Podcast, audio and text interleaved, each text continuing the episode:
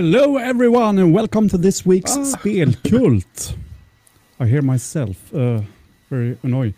Uh, this week we speak English because we have a guest from Denmark, and we uh, we agreed that uh, our language barrier is too large to do this in uh, in Swedish or Danish, for that matter. Um, uh, can you present yourself with two sentences? Uh, oh yeah, Can't Can you hear anybody us? Peter. Hear me? Yeah, Yep. hi. Yeah, the sound was just uh, lagging a bit. So, Ah, okay. how how are you?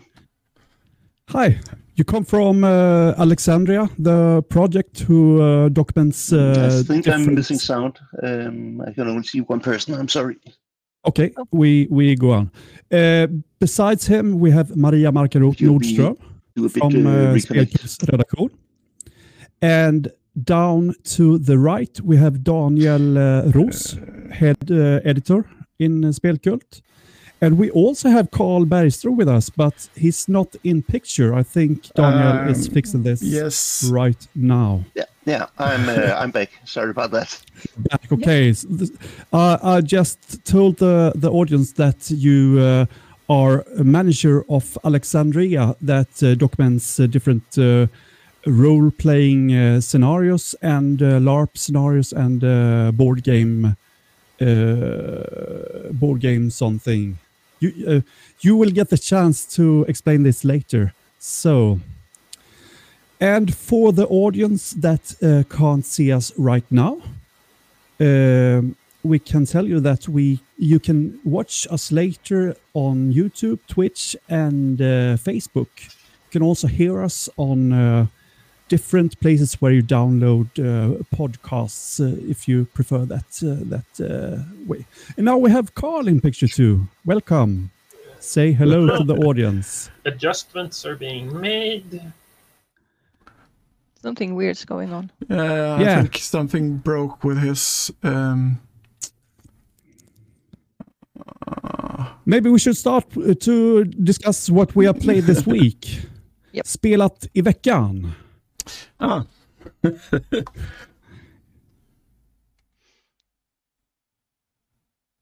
uh, I haven't been Things so have lucky with- Uh, uh, let's go over to uh, things we're playing right now. Um, ah, I forgot. Uh, before we're going there, um, I have to um, uh, make an celebration because we reached 800 sub- uh, subscribers on uh, Wee! on YouTube. Prayers! Uh, I really have to get. Um, for, for you viewers that uh, aren't familiar with Spelkult, uh, we are um, non-profit organization, uh, a, a bunch of friends who play uh, play test. We write reviews. We we do everything uh, that uh, has with the gaming culture to do. Uh, just fun, and uh, we do it mainly in Swedish. So this uh, this um, uh, is a test for us to do something in English, actually. And uh, lately we have um, uh, started to do more and more video content. So uh, to have 800 followers on YouTube is quite large for us. So now we're aiming for 1,000 or a million. Yeah. That will be the day. Yeah. So what do we see here? It's a role-playing scenario. It's I a, see it's a- Johan Röcklander very yeah, happy. yeah. Uh, three of us in in uh, Spelkult has joined a quite large project. It's a role-playing project uh, based on Mutant uh, Mutant uh, Year Zero, and uh, it's a guy called Eric that has started this um, project with uh, like five role-playing groups uh, by themselves and then a bunch of other groups connected to this project. So we we are. He doesn't have a day job. He seems to not have a day job. Ah. So um, uh, almost every day, all week long, he plays those groups and connect those uh, groups together. And I We thought have- I was extreme. we started the first uh, uh, ses- session zero uh, this Monday, and tomorrow we will start the actual play. And I'm recording our session, so I hope that we can put it together somehow and, and uh, get it out. It depends on the quality of, of the project. Not our, our playing quality, but the uh, the tech. Yeah, there's nothing to be done about that. No, no, it's not. And I don't have high hopes either.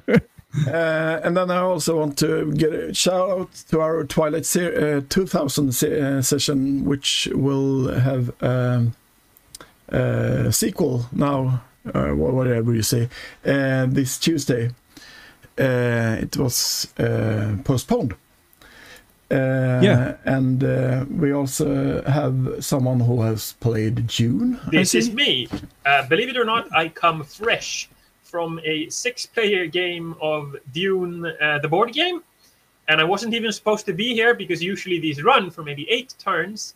But four turns in, a treacherous alliance between the Harkonnen and the Emperor took Arrakeen uh, from under my nose and uh, managed to win the game. Uh, as you know, it's a very early game. I think it came out in 79 uh, very very good and before its time they fixed almost nothing of the game's problems when they created the new one uh, in order to be true to the original uh, so it's still a very very unstable romp rather than the more uh, chess or race like games uh, of, of contemporary uh, game design so it can last anywhere from 60 to, to uh, 240 minutes and, and ends on, on single decisions being made hastily as people gamble for victory. But it is a treat because it's a, a rare asymmetric gem where everyone has uh, different powers and so on. And of course, you very rarely see uh, games with six players that, that uh, have the intestinal fortitude to play this game. Uh, you can get beginners, but you rarely get people twice unless they're really grognards. Okay. And then we have this strange slide. I mean, no one has missed, but this is what I'm playing. I'm playing Wordle, and uh, this is for, if anyone doesn't know this, this is uh, like mastermind but with words. You're supposed to guess a five-letter word, and you get green squares if you put one letter in the right position, and yellow squares if you put the right letter in the wrong position. And you have six guesses to get the word right. And is this it a computer game or? this is an online game, um, which is just web website based. It's free. There are no ads, so that's very nice about it. Uh, the only thing that's really annoying is that people keep posting these kinds of pictures on social media, which is like, okay, good for you for playing the game, but this is so uninteresting. I like the game, but um, I get annoyed by people posting this. Um, fun fun fact though about Wordle, there is an app called Wordle with an exclamation mark that is uh, a bit older than the the web-based game. Uh, so the the app was created by a guy named Steven Cravotta. I had to write this down. And the, the web-based game is created by a guy named Josh Wardle. So Steven Cravotta suddenly found that his app was being downloaded by people who thought that this was like the hyped Wordle game. So he started making money all of a sudden with an old app that he wasn't even developing anymore. Uh, but he actually contacted Josh Wardle and said, you know, I'm making a lot of money right now from this old app. What do you say I donate all this money to to a, um reading project in America? So actually, he he started making money for something that he thought he shouldn't be making money of it, and donated all of it. So that's a really nice story connected to this game, I think. Hmm? Yeah, and then we played Augustus. This is a game from 2013. It was nominated for Spiel des Jahres, and we thought it was really meh. and this is bingo. Just you know, you draw tiles from a bag and you move people around and then you like bingo and but we played it for, with two people and i think it's not really uh, designed for two people uh, so maybe we should give it another try but the, our first impression was really just ugh, okay Uh, I must ask, Maria, you you play lots of board games. Uh, Yep. Doesn't that uh, add to the feeling that uh, games often feel? Uh, hmm Well, because I, I- felt that uh, I felt that when I played much di- digi- digital games, that it uh, it uh, must be extremely good for me to enjoy them. I mean, I have gotten to the point where I'm I always, not always, but often when I play a game, I feel okay. This is some like something that I've played before. Yeah. Games don't really feel unique. And one thing I'm I'm almost always uh, annoyed by is the lack of player interaction in games. That seems to be the most difficult thing to achieve in a board Uh, game. It seems typical for German mean- style board games. there there are so many board games that have little or no player interaction and this is this is one of them basically there's there's very little player interaction so that's that's something i come back to i i Th- miss that in There's a whole games. school of games that have very little player interaction. And interestingly enough, this is uh, one of the reasons that board, ga- board games have spread so well because there's an entire subset of people that don't do well with player interaction. and they basically they want this. They want to Yeah. sit at the table and, and do solitaire, do their own but yeah do uh, solitaire but connected solitaire, yeah so to speak. yeah And, and although it's not my game aesthetic, I do believe it needs to be recognized as its own uh, game aesthetic. Uh, Sure, that people there are-. Too many of this type and not enough games where there's actually a good That, that But you're married to on- uh, one who's very fanatic about Eurostyle games. depends But on how you- far there are down the Eurostyle rabbit games that have a lot go, of player interaction. That I don't think all Eurostyle games are solitaires. No, no, no, not all of them. But, but They it's, usually have a uh, different approach trademark. to player interaction. But it's I- easier to make a board game that's uh, that doesn't have as much player interaction. I, I, I Anyway. definitely, I definitely know that feeling. I'm uh, working as a volunteer at the Bastard Cafe, which is a board game cafe in Copenhagen with about 4,000 games. And uh, part of our job as uh, game gurus is to uh, recommend the correct game. And um, and and for some people, let's say there are five um, five people entering the cafe at um, at a Saturday night, and they're a bit drunk, and they just have to play social game and other players that want to play something for six hours. Um, for us, it's uh, definitely um, a, skill to uh, to read people and to understand. Uh, uh, do you want something competitive? Do you want something to um, um, be um, work together on? Because a lot of uh, great cooperative games. And, and for me, one, one of the deliver- developments uh, that I like is that uh, I do play a lot of board games also on computer because some of the um, some of the social games uh, or, or games with a lot of interaction, there's still some uh, social boundaries. Uh, for instance, there are a lot of strategies I would like to try out where if they fail, then I'll just have a boring game for an hour because it's a crazy strategy. And other times I'll just find out uh, how would this game work if I uh, only uh, attack one player, for instance. But that would be s- somewhat socially unacceptable because it wouldn't be fun for that player. It might not even be fun for me. But it's still interesting to see how the game works. So And I'm a great why fan is that of, uh, different online? Uh, uh, uh, because I play at the with computer games. Uh, yeah, because it wouldn't with be an AI, different not yeah, play Ah, with you AIs. play Yeah, yeah, yeah, yeah, yeah, Nice. yeah. So, so playing with bots, then you, you're allowed to do the the thing that might be uh, that is socially unacceptable when you're just having a nice Friday evening playing board games. But I must also ask: uh, Do you find yourself, uh, let's say, uh, evaluating the cognitive capacity of the guests?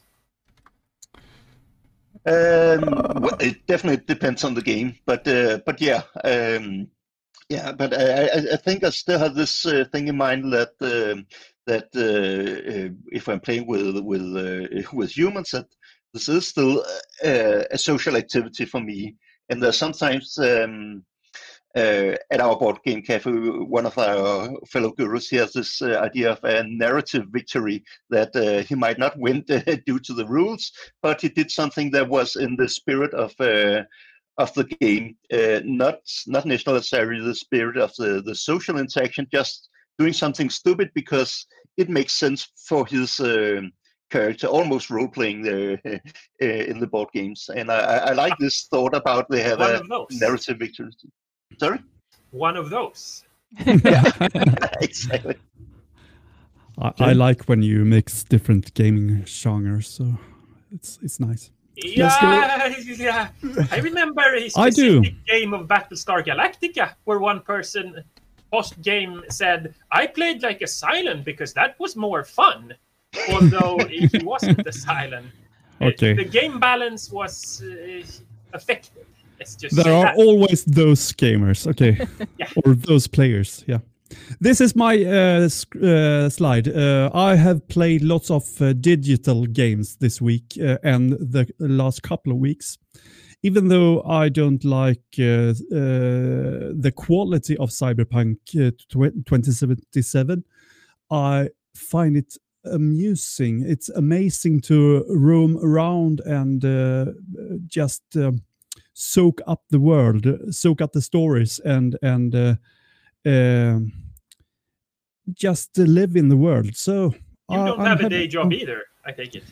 uh, yeah, I have, but uh, I I have a couple of hours in the evenings to kill. So, yeah. But I never played so much uh, role-playing games as I've do, done the last couple of uh, uh, weeks. Since Christmas, I played as much uh, real role-playing games as I've done in the last 25 years, I think, and that's really in the What right would a direction. false role playing game be? uh, uh, uh, computer role playing games. I, I've never seen a, a computer role playing game that is uh, as immersive as uh, a real board role playing game. Not close enough. Yeah, right. We, we last last week uh, you talked uh, to the creator of the board game the Suffrage, Swedish board game creator, and this week we have a review up. That's uh, pretty much all I have to say about that. Go check out the review if you like. Yes. Yeah. And then we're done with that segment. Um, okay. Let's see. Där. Um, we have had a, major news, uh, gaming related news, when uh, Microsoft uh, is buying the whole of Activision Blizzard and King and all the companies on them for uh, 631 million kronor. I think it's, I don't know what Billion. it's. Round. 68.7 billions. A billion. Uh, the Americans uh, and the English keep messing up the what, what terms they're using to count. I'm not certain they're the ones messing up. In No. our in our perspective, they are. um, and uh, I think Frank has some statistics. Yeah, because here. this uh, Microsoft news has been uh, like a bomb in the digital gaming community. Uh, it's because uh, it's a big acquisition, really big acquisition, and the analysts at Global Data Thematic Team has made um, a comparison of the of the biggest uh, tech mergers and acquisitions uh, the last couple of years. And as you can see in this slide, uh, Microsoft was on uh, place two among the companies in, how large a company is in the digital gaming world. And with this acquisition, where they buy the 13th place and merge them to them, this global data guys, uh, analysts think that uh, they will take the lead in the metaverse, and that that is the main goal for it. But if you take the next slide, uh, you can see that uh, the Swedish news think it's uh, something else. I have to take väldigt låg upplösning på det. Uh, in the Swedish news, um, uh, they think that uh, this acquisition is to make Microsoft uh, for, uh, like the gaming's uh, Netflix. That the aim is to take the the control of the streaming gaming, and that might be as as um, accurate as anything else, I guess. Uh, lastly, I think it's uh, interesting that the PlayStation stock dropped like a bomb when uh, Microsoft made this merger, which is not surprising because uh, PlayStation tend to be quite um, self... Uh, vad heter det? Självupptagen, vad säger man? Self-focused. Self-absorbed. self-focused. Yeah, self-absorbed. Yeah. So it's interesting. So it's been a big bomb, uh, really big bomb. I'm kind of And, afraid uh, you were saying Hmm? something. Yeah, we Yeah, can clearly uh, uh, see that some people play Cyberpunk, uh, other people live Cyberpunk, and are Yeah. going full megacorp. yeah, Yeah, Yeah. I'm kind of fed up with um, all the um, uh, exclusivity deals for uh, PlayStation and, and Xbox, and I don't think it will be any better after this deal. Uh, but no. on, on a, I pos- think on a positive will be note, more trash war. yeah, but on a positive note, I think um, it will be good for uh, Activision Blizzard to have a new CEO in Microsoft, who will be their uh, new CEO after the deal is complete. They said. I think so too. But do you think uh, it will be uh, they will be able to wash off the bad uh, bad ink very fast? Not or how long long time do you think it will take before they they feel nice again? I, I sure hope their employees will get it better though, in some sort. Yeah, I mean, the question is, will they make any real changes? yeah. And how to- much better is Microsoft? Because Yep. I've heard voices that Microsoft is a quite bad worker worker place too. So I'm not sure this is changing overnight. This, I, I think this is a pure economic bomb. Hopefully not, there will be uh, not much not doing it change to be uh, good in the guys. working. a spotlight Yeah. to the, um, the issue though. I, Yeah. I think. Uh, you had another company that's not so awful. Blackfisk. No, uh, really not. Blackfisk is the opposite, I think, because they have been around for quite a while. They uh, have had a good focus on gender neutral games and on uh, systems that uh, uh, make better safety within the gaming world. Uh, uh, if, if you're famil- familiar with red, green, and yellow light system, that's them that released that. They Mhm. now published uh, this new Heroes of Kurulea, uh, which is downloadable for free, I think, uh, in in a quick start uh, version. And they are releasing a Kickstarter within a couple of weeks to release the full game. And then I had um, an interview with um, Magnus Härenstam during the week about their future projects uh, after they um, made a press release about urban operations for Twilight 2000.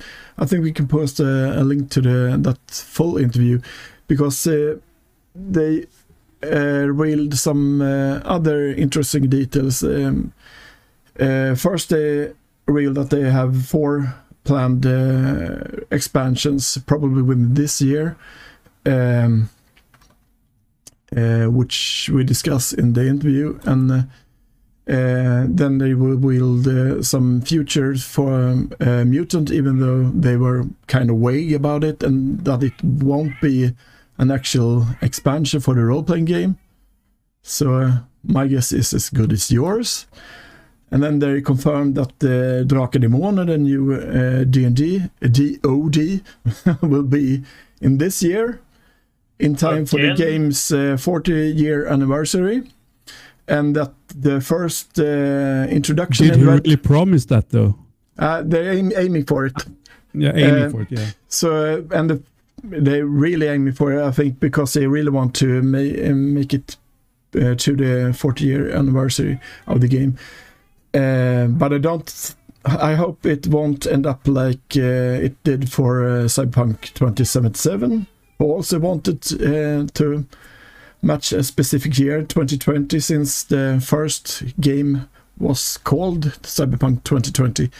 Um, and we all know how that went. but D&D, the first introduction adventure is already written and uh, under approval, I think, or, what it's called, correcture. Um, and we also discussed their uh, plans for virtual tabletop, uh, which um, is a good uh, discussion we have had about what to call their uh, the different role playing, um, yeah. digital role playing uh, support.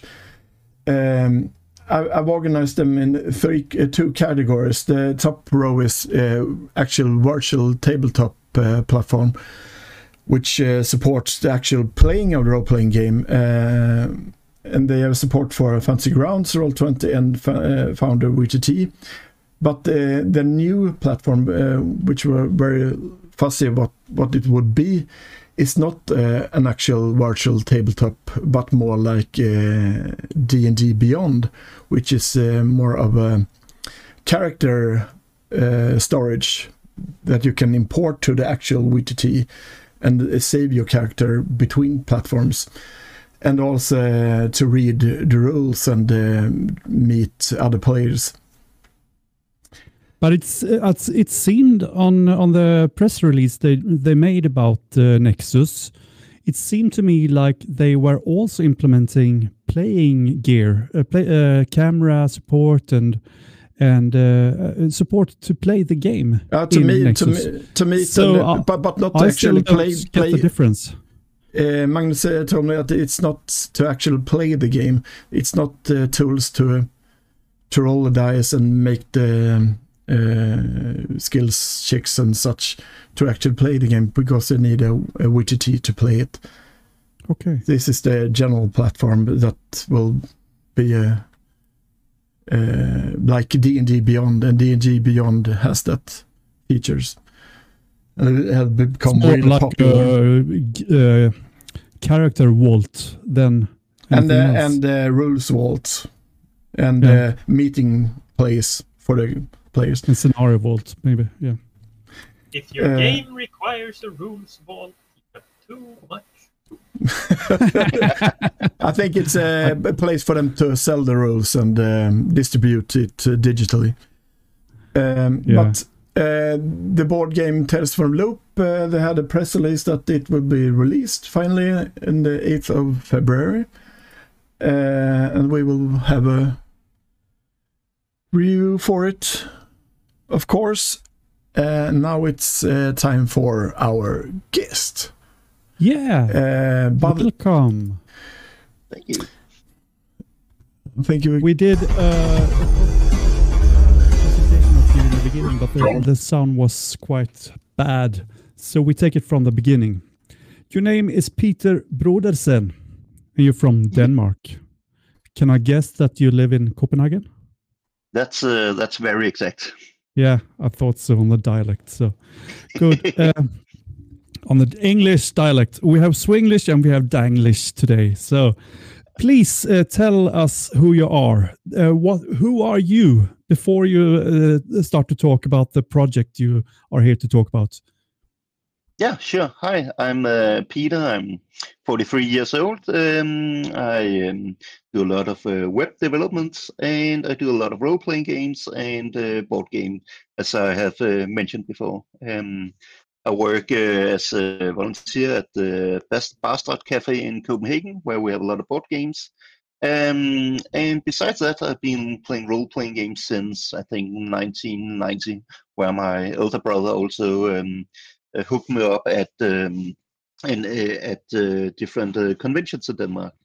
So I believe my first convention was in um, was uh, 30 years ago in 1991, and I've been playing a lot of role playing since then. And now you're here to talk about Alexandria. Yeah. Uh, what is that? Well, Alexandria is a web-based uh, library, online library that uh, tries to uh, collect information about our um, uh, our collective hobby, uh, role-playing games and board games. So uh, it's it's a huge database about all the scenarios that have been playing at the different conventions all over the all over the world, but mainly in the, the northern countries. So we have information about the scenarios, about the conventions, about the authors, about the organizers at different conventions, and other uh, stuff related to role playing, such as uh, uh, magazines uh, that were pretty huge in the 90s and 2000s. Uh, and where, did, where did this idea come from? Right? Sorry? You also host the specific scenarios, right? Uh, yeah, uh, we we have information of a lot of uh, scenarios, over 10,000 scenarios, but we try to uh, put them up for download as well. So we have about uh, 2,000 scenarios uh, for download, where about 900 of them are in Danish and about now 900 of them are in Swedish. So we are um, actually there are only four more Danish scenarios for download than Swedish scenarios. So Denmark is about to be overtaken by Sweden. Where, where did this idea come from? Were you the the founder of this uh, project, or? Yeah, I uh, created the I created the site. Um, in it went public in 2003. I've been working uh, with it for a couple of years. Well, I think basically there were two things um, in my role playing uh, club, old role playing club in uh, in Denmark, TRC. Uh, a lot of these people uh, in the role playing club have went to uh, this Danish convention called Fastaval, and they talked about all the cool scenarios. Um, and it's also a convention that has a lot of uh, uh, traditions about uh, writing down scenarios and and nice editing and layout, that kind of stuff. So they talked about all these cool scenarios that I um, and the cool conventions that I didn't attend. So I tried to follow up on uh, what did I miss, what was the cool stuff about these uh, conventions, uh, and I began uh, attending a Fastaval later on. Um, but then in about the year 2000, uh, I went into a project with with some friends where we tried to find the um, the 100 best Danish scenarios. Um, and of course, that might be a controversial statement, but the main work of that was trying to uh, hunt down old paper covers from the 1980s or 1990s and uh, preserve them and get the rights to uh, put them online. Um, but uh, as part of that project, um, I, uh, I developed uh, I began to develop Alexandria because we had we, we are starting to have a collection of information of, of great scenarios, what what we uh, very subjectively thought were great scenarios, and we, I thought we could expand this to um, gather information about uh, all the conventions, all the scenarios, and um, allowing people with uh, permission to put the scenarios up for download. Of course, it has been more easy the last uh, 10 or 15 years because everybody creates a um, scenarios electronically and can just send a, a PDF uh, or a zip file if there are sound effects, that kind of stuff. But uh, before that, uh, people uh, typed in their scenarios on um, uh, on typewriters or um, or used uh, very old esoteric formats on an old Macintosh or whatever that might be. So uh, that was more of a quest to um, to we remember those times. yeah, yeah, and doing photocopies where you uh, had a photocopy from um, a random role playing book where you just added that yeah. picture to your scenario, that kind of stuff. No rules applied. So, what uh, what year did you start with this collection? Well, uh, we went public, um, or I went public with the project in 2003 after being developing it for a couple of years. Um, for me, um, I thought the idea of um, if you have to present something online, um, if you have a good idea, you also need to have a good uh, execution. So when I went online with it in 2003, there were 2,000 scenarios and I think 1,000 people uh, present, which is um, a huge amount and which would uh, encourage people to send in corrections. If I, my thought was, if I create a site that, say, that says, "Hey, we can have information about everything. You just need to uh, tell me everything you've been doing." Nobody would like to do that, or two or three people might uh, want to do that. So it's much easier to have an uh, a, um, a lot of information where people can say, yeah, that's cool, but you just missed out on that scenario. That would be much more um, encouraging for people to uh, send in corrections. So in general, I try to do been doing that with every new feature. For instance, uh, um, at the beginning, files weren't online because at that time, a lot of uh, clubs, a lot of other people would do be doing their blogs and hosting their scenarios on their own. But that died out a bit, so I began to host scenarios. And when I opened that feature, we also had about 200 scenarios for download, just to show out, show off the idea of um, having a lot of information. How, how do you store all this information? Do you have a big well, Dropbox or something? uh, well, it's uh, it's uh, I, I, as I mentioned, I do a lot of web development. I do uh, I host um, I have my own server hosting. But um, after a, a, somewhat fatal crash one and a half years ago, ago uh, where both my server crashed and my own uh, hard disk at home, my own backup at home also went down. Um, um, I, I've been doing a lot of more backups. Uh, uh, I also do a lot of backups on the, I think it's uh, Microsoft OneDrive and uh, and Google Drive as well. But uh, I'm considering just uh, putting on all the thing on, on a Dropbox if people would think it would be easier just to download everything and make sure that everything is downloadable. Because how, how much data is it? Uh, well, the scenarios are about uh, 24 gigabytes. Uh, so okay. um, it's it's well it's it's not a lot if uh, we compare it to modern uh, uh storage. You're able to handle it, yeah. Yeah, yeah. Uh, you can yeah. put it on on USB USB drive, and I actually did some. I did create some USB drives and just gave them to friends, just you know, just to have some code backups for if everything goes down. You're, you're, the, you're, you're presenting it downloadable for local uh, server as well, aren't you? Yeah, uh, yeah. Uh, besides, uh, all the code is uh, downloadable uh, on on GitLab for those who are interested in development. Where we also have an API where you can download all the um, all the information about all the authors of all the scenarios, all the game presentations. Oh. you can download that. You have an offline copy. you can download and run it locally, and um, so there's nothing for you to. Um, it, it's all open. It's uh, all accessible. Um, but I, I, actually would like to create a feature where you can just download all the 24 gigabytes of scenarios with one click if you if you want to preserve it locally. Because even though you might have we might have an idea that um, I say everything is open, everything is free, everybody can download everything. That just that doesn't mean that people will do that. So if there is this huge crash, um, then uh, we might have an issue. But of course, we have um, uh, several backups now. Um, but can, I, I, can only recommend you to download the offline edition just to have uh, if you want to feel safe. Can you take us on a timeline on the evolvement of this project from two, 2003 and until now, when it's quite uh, commonly known even in Sweden? Yeah, uh, well, in um, as I mentioned, from about the year 2000, I um, I began the development of it uh, in 2003. It went public, but only for um, only for um, Danish scenarios and Danish conventions. Um, in 2004 and five, we did um, we did some work in trying to uh, uh, create a Swedish edition of uh, Alexandria.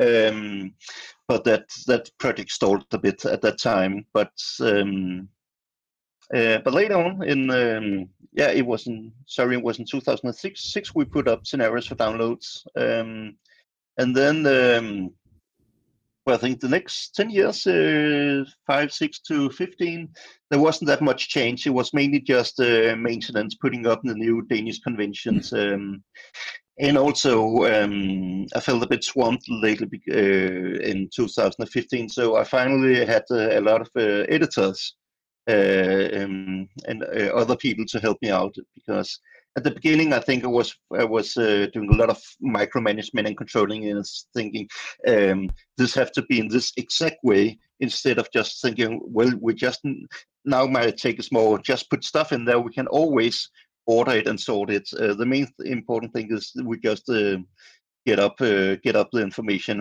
uh, in any form it's available. Um, so in 2015, I got a lot of editors. Um, and uh, we began to register uh, board games as well because there have been a lot of designer board games created for conventions. So not just the commercial games, but also um, board game designs. And in Denmark, we also have a, a lot of um, gaming conventions where people design board games uh, just as um, these um, like two or three days um, uh, game jams where people create stuff, and that was also worth preserving the information about that. Um, yeah.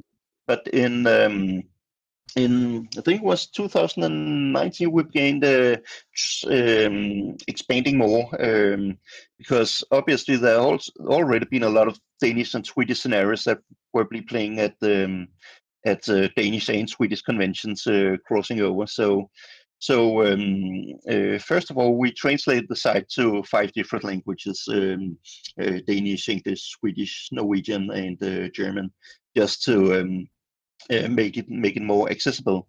And then we got this uh, amazing Swede, uh, Henrik Bergendahl, in who was a volunteer, who has created and done an, a fantastic job for the last two years, um, both collecting information about the Swedish scene, the old Swedish convention, gathering up old uh, role-playing um, uh, programs, um, typing in from them, um, and then getting access to uh, these about eight or nine hundred Swedish scenarios that he had uh, gotten permission to put up for download. And of course, that that made a huge impact in um, in in expanding Alexandria to a more uh, international view.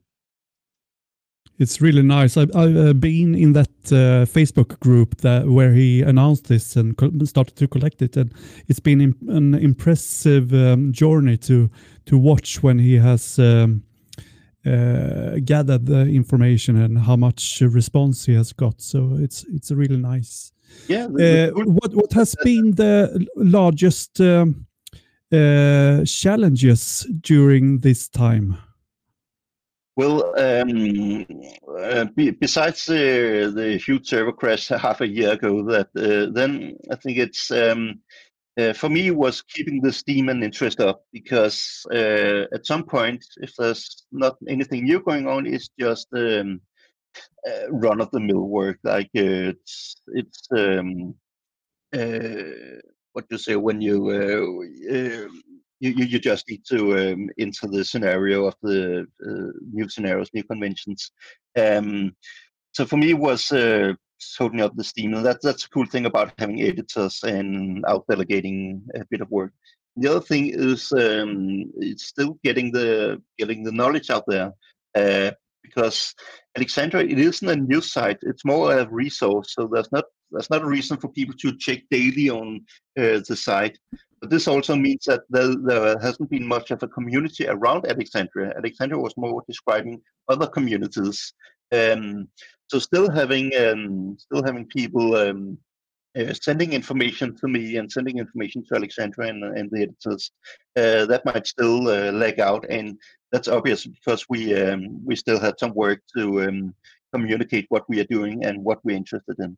Uh, especially, um, we also have a lot of uh, uh larp, uh, a lot of live scenarios, um, information about them, and uh, and because the communities are are different, of course, a lot of overlap with the people playing role playing, board role playing game and larps, but larps still have this tendency to be this one time setting and um, and it isn't they aren't uh, replayed uh, or rerun that much as uh, ordinary uh, scenarios. So there isn't that much information of uh, preserving that specific information um, because it was more uh, an event for a lot of people.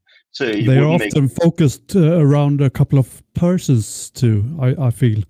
Role-playing scenarios is more commonly usable while larp is more a couple of persons uh, visualizing their uh, visions. Yeah, and for, for me, I think it's it's all worth uh, preserving um, not only um, um, we might not be able to um, uh, download a, a, product as a scenario might be uh, when we're talking about larps, but uh, the larp community has um, also have some nice tendencies about documenting more of their process about their work and um, helping other other larp uh, organizers to be, be observant about uh, uh, also all, all the basic stuff it's not just about the vision it's not all, all about the story it's also about the more practical issues like uh, uh, where people going to uh, go to the bathroom in the forest that yeah. kind of stuff yeah hmm. i have a question uh, about your logotype uh, background is it a d20 or how come it does indeed look like a flattened d20 uh, yeah, it looks like that, uh, and it's supposed to look like that, but actually it's a flattened uh, ball or a D60. But some of the shapes are, have uh, five sides, some have six sides. So it's actually the shape that's more uh, that's mostly used at uh, footballs, at ordinary footballs, where you uh, combine five-sided or six-sided mm. things. Um, thought about is that. Um, uh, first of all, it's funny because football used to be the antithesis to uh, role-playing games, where there were the uh, the the the, uh, the geeks and the, the jocks. So for me, it's just fun that way. But the other thing is that uh, this is a this is Alexandria is a model um, everything needs to be put into uh, different structures and they might not be precise. So as uh, if we if we have a round ball we have the, everything uh, out there and i just try to flatten it out. So um, uh, to create a model of the world but it's not the world it's just a model of the world. Yeah. it's, it's a real um, work uh, time capsule i think should describe it for the gaming culture in whole. uh, and I, I, find it really interesting that um, uh, Denmark is beating Sweden in uh, all numbers still, despite ourselves thinking that we have such a rich uh, convention and uh, scenario background. Uh, that, that's not the case for those of us who, who, who know what we're about. Uh, Fastaval is, is legendary even in, in Sweden and there's also, I have to say, an enormous difference in quality. Uh, the the typical uh, Fastaval scenario isn't exactly uh, what we get at the Swedish convention, but it, what Fastaval does is that they have a focus on quality that we lack. Swedish convention scenarios are, to put it mildly, they are bad. They are very, very bad. I've played... Can you just quickly describe what Fastaval is? Fastaval is a convention in in yeah. in the, in Denmark that just has a higher focus on quality than yeah. we generally do in, in Sweden. I, I wouldn't say overall that the convention scenarios are bad in Sweden. There, there are some really good ones as well. Yeah, there are some really good ones. Even my myself, my, my I have never found any nuggets. I, I generally don't play at Swedish conventions anymore because my experiences are so poor. Oh, ah. compared to to the Danish sea.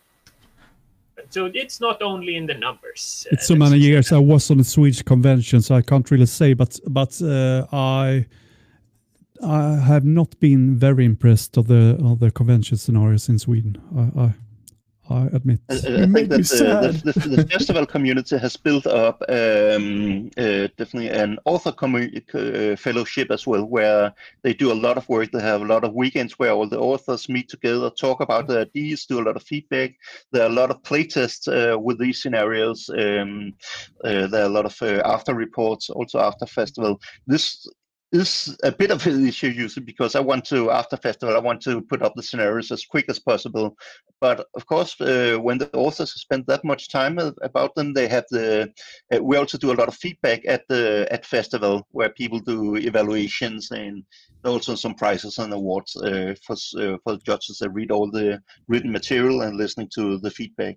But uh, a lot of uh, these authors they want to just refine their scenarios after after Fastaval because they see some of the flaws, some of the um, some I've of the never issues. seen any of that intent in the Swedish scene at all, and I don't think people even playtest usually. But What? the thing is, the, the thing is, Ah, the people they are, I do, don't think do. you're experienced. I the- think you're down in the Swedish uh, uh, mar- uh, The author a little bit. the author probably runs the scenario once or twice if we're lucky but i don't think the the authors of swedish scenarios have uh, any blind testing i don't think they, they run any significant systematic uh, tests i've had so many scenarios where i've been like you didn't test this did you uh, so uh, Uh, we Yeah, have and, and quite first, different at experience. the written scenario would usually be uh, played with uh, like uh, eight for eight uh, GMs. So the written material is uh, written for the game master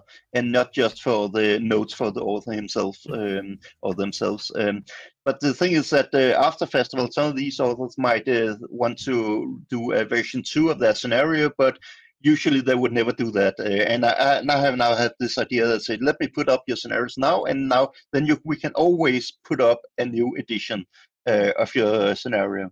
What what I do admire on some of the Swedish scenes is is that the, it seems like uh, for better or worse, it's um, there's a uh, there a lot of um, um, concepts or people say, I had this idea, I'm now just going to do it instead of thinking it to the death because at Fastaval we also have a lot of authors that uh, drop out because uh, because of the pressure because of the time or because they're not certain in their ideas. And i do like uh, um, I also like the charm of uh, just having a, a gimmick, an idea, running a scenario, and when the scenario is done, then then you move on instead of. Uh, but it, it's two it's two different worlds. Uh, I do acknowledge that. you can do that when you gm for your friends but when you when you gather people at a convention you also waste people's time if you bring crap to the table and with your friends you, you can you can do whatever you want. You can taste your crazy gimmicks. But when i show up at the convention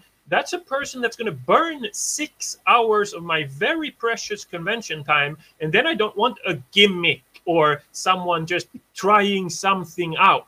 Then i want quality Isn't that much on how you sell the product too? I mean, if if you uh, are, are um, clear that this is an experimental game, uh, it's up to the players to join or not, isn't Yeah, it? we, um, yeah, I, I- think so. At the um, at Fastaval, they they some changes uh, about their uh, time management, where uh, usually a scenario would be four or six hours long, but they have also introduced these um, uh, novella scenarios uh, that only are based, they only um, take about one or two hours, which is more open for for these gimmicks or quick ideas, where you can say it's uh, if it runs flat, then um, then well it was nice to try it but uh, we didn't get bored with it. We didn't uh, we didn't waste a lot of hours. It was just a nice experiment. Um, so yeah definitely you should be uh, aware of your aware of your medium and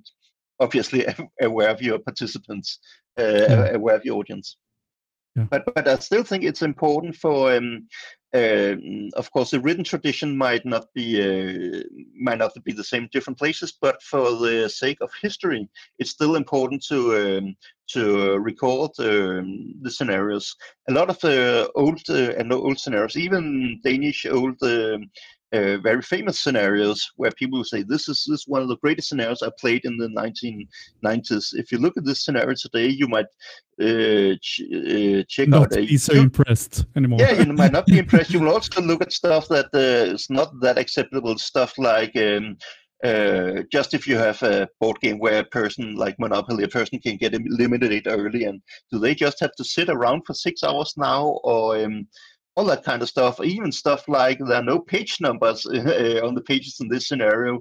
These are very small um, stuff that an editor would uh, would uh, would check out. Um, uh, there are a lot of these uh, flaws, and it's a good thing to preserve this information about uh, the development of it, not only uh, for um, to see where we can see how far have we become, have, have we gone uh, from that time, but also um, for me, I like also when we created the project about putting up the 100 best very subjective uh, view scenarios. It was also to um, make people understand that the best scenarios in, in the world might still have issues. Uh, you can uh, you can be inspired from the good part and you can look at all the bad part and and and I want you to say to yourself, I can do that better because you can do that better. Uh, there are a lot of flaws, a lot of uh, uh, problems. Um, um, so it's so putting uh, scenarios out there is not just to put them on pedestals. It's it's also to be allow people to do a fair evaluation of the scenarios themselves. How much of the scenarios have you read yourself? Um, I think I read about uh, two or three hundred scenarios. Not not that much as people now. It's it's probably more, um, but still not as much as people would expect me to have uh, to have read though. But I have uh, I've done uh, I played I've been GMing a lot of uh, scenarios at the Fastaval, for instance. So um, of course I do pick up. Um, can uh, can you see any trends lately or trends through time that that you have noticed and and want to yeah highlight? definitely I, I think in in denmark in about uh, 2002 we had this um, um, uh, this uh, scenario type where you focused on the on the secondary characters where um, where a scenario, a, a, usually let's say a Dungeons and Dragons uh, campaign, there would be uh, five or six players, but they're always all uh, everybody is together all the time. They have the same, they have the same shared focus, and it's more about the group than the individual persons. And some of these uh, scenarios in 2002 um, uh, were more focused on uh, let's let's uh, first of all let's do more specific scenes, so it's not just a long flow. And we have a scene with a focus where we. Uh, before the scene, we have uh, this collective idea about what's the purpose of this scene. Let's say this is a scene where he discovers that his father is not his real father.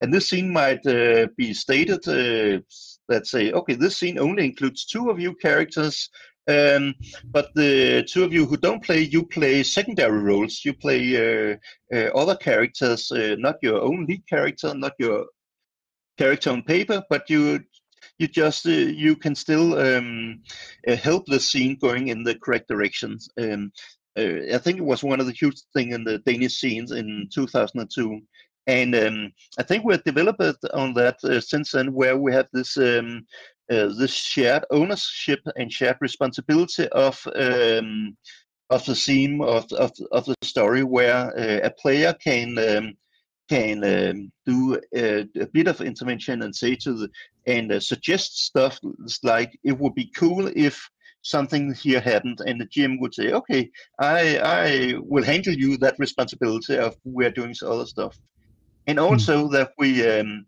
that we we trust in in each other. The game master trust in the players, the players trust in sorry, the uh, player trust in the GM. So the GM might also do stuff uh, uh, might force your character into something.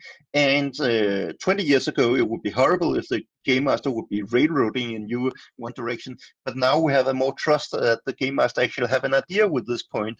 Stuff like uh, you say, um, "Yeah, I want to go to this uh, tavern. I want to." Um, uh, I'm trying to blend in and gain some knowledge. Um, and the game master says, okay, I, if it's okay with you, I have a great idea. Uh, trust me on this one. Uh, let's cut to the next morning. You wake up with huge uh, hangovers. There's somebody knocking on the door. There's this guy just standing out there with a sword and say, "Okay, are you ready to go? I'm all in for your idea." And you say, "Okay, that's uh, apparently that happened." Um, but uh, for me, it's about uh, sharing the trust with uh, with other with other persons and not it's having more that, inclusion now.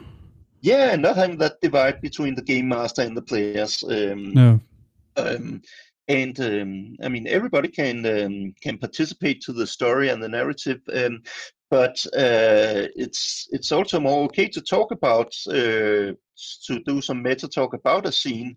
Of course, if you just have a long flow where you're just playing and doing stuff, and then I do that, and I do that, and I do that, there might not be time for that. So, the ability to uh, take a step backwards and saying, uh, "What's the purpose of that castle?" and perhaps also saying when is this scene uh, ending? Uh, stuff like okay, this scene ends when he uh, when he leaves the room in anger, and then we when we're all aware, then we don't have to play anymore of that scene because the main purpose of that scene has been full, fulfilled. Yeah. As, as I said, I haven't been playing much role playing games for 25 years and started again uh, right now, uh, last couple of months. But I've been listening to lots of role playing uh, actual podcasts. And uh, I, I've seen much of the, what you describe now. I, I've listened to much of what you describe now, and and wanted back to the scene because of that. Because it's much more including. It's much more uh, telling a story together today than it was before when you had the game master doing the scene for you. Uh, a little question about the project itself. How uh, how has the role playing industry uh, uh, been looking at your project or helped you or not helped you? I, am not um, really familiar on how the role playing industry looks in Denmark. I know the Swedish uh, quite good. It's large, uh, has an international acknowledgement. Uh, how, how, does the Danish industry look?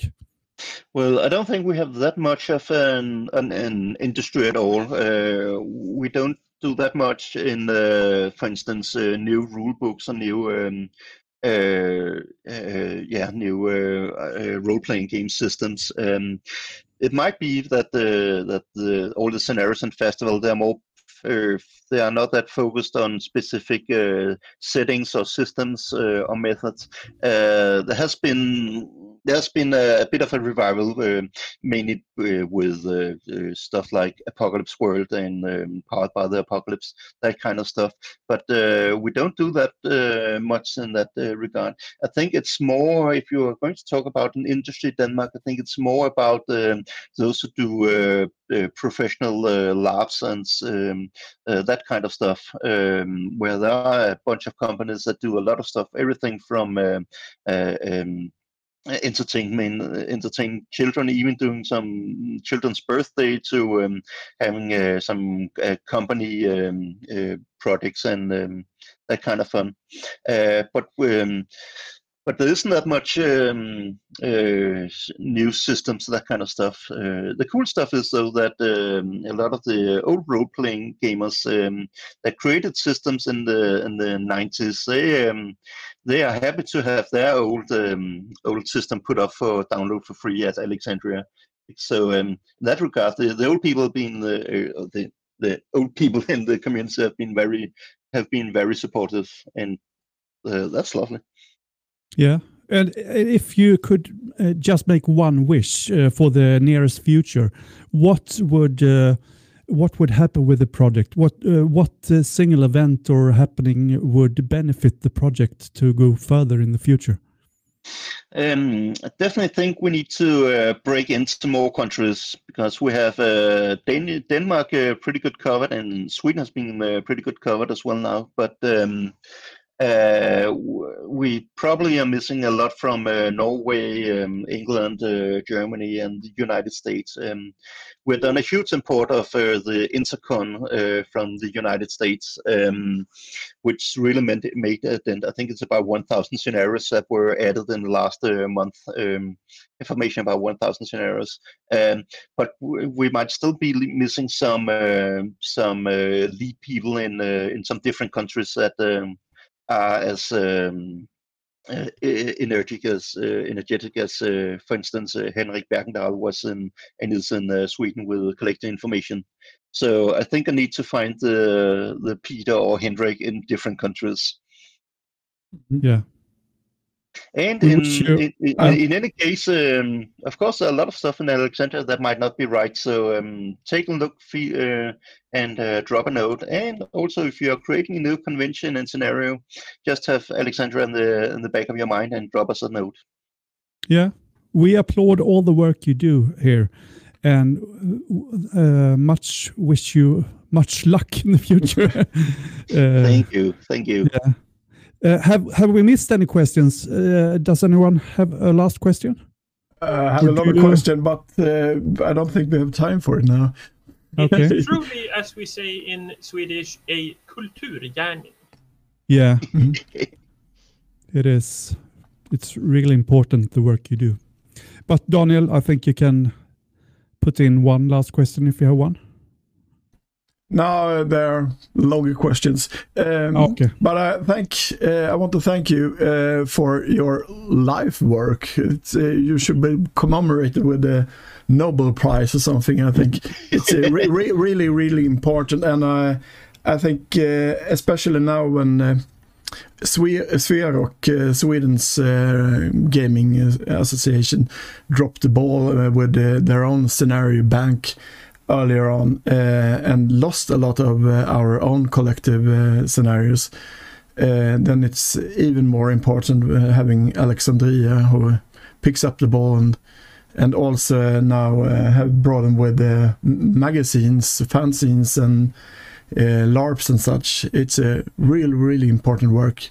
and For- wish, and, and not, wish uh, also our national library, or wh- wh- what's it called, that collects all magazine. Uh, is it them or Riksarkivet, I think? Yeah. Should Yeah. should uh, have done that already.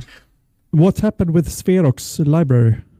Um, it's a lot of stuff. It's oh, kind of nasty to go through, but uh, It went Uh, the way of the old library of Alexandria.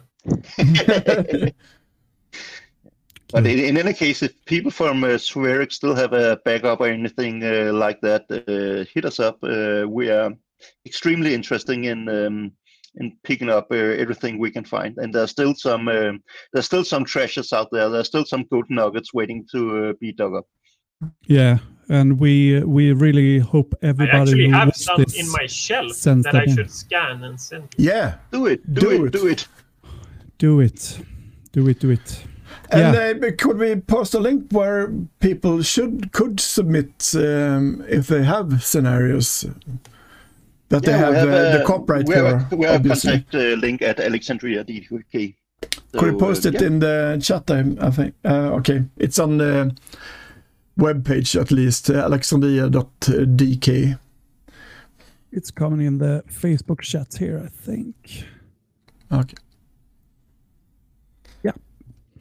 Otherwise, Oh, uh, thank everybody for watching, and thank you, Peter, for coming and uh, telling us about this life project of yours, uh, or actually this life project of ours, because you do it for us, us gamers, and we thank you for that. And uh, to all the viewers, until next time, next week, we we haven't decided if we speak English or Swedish. Then uh, this will be an uh, excellent time to evaluate, I think. So goodbye, everybody. Thank you. Bye. bye.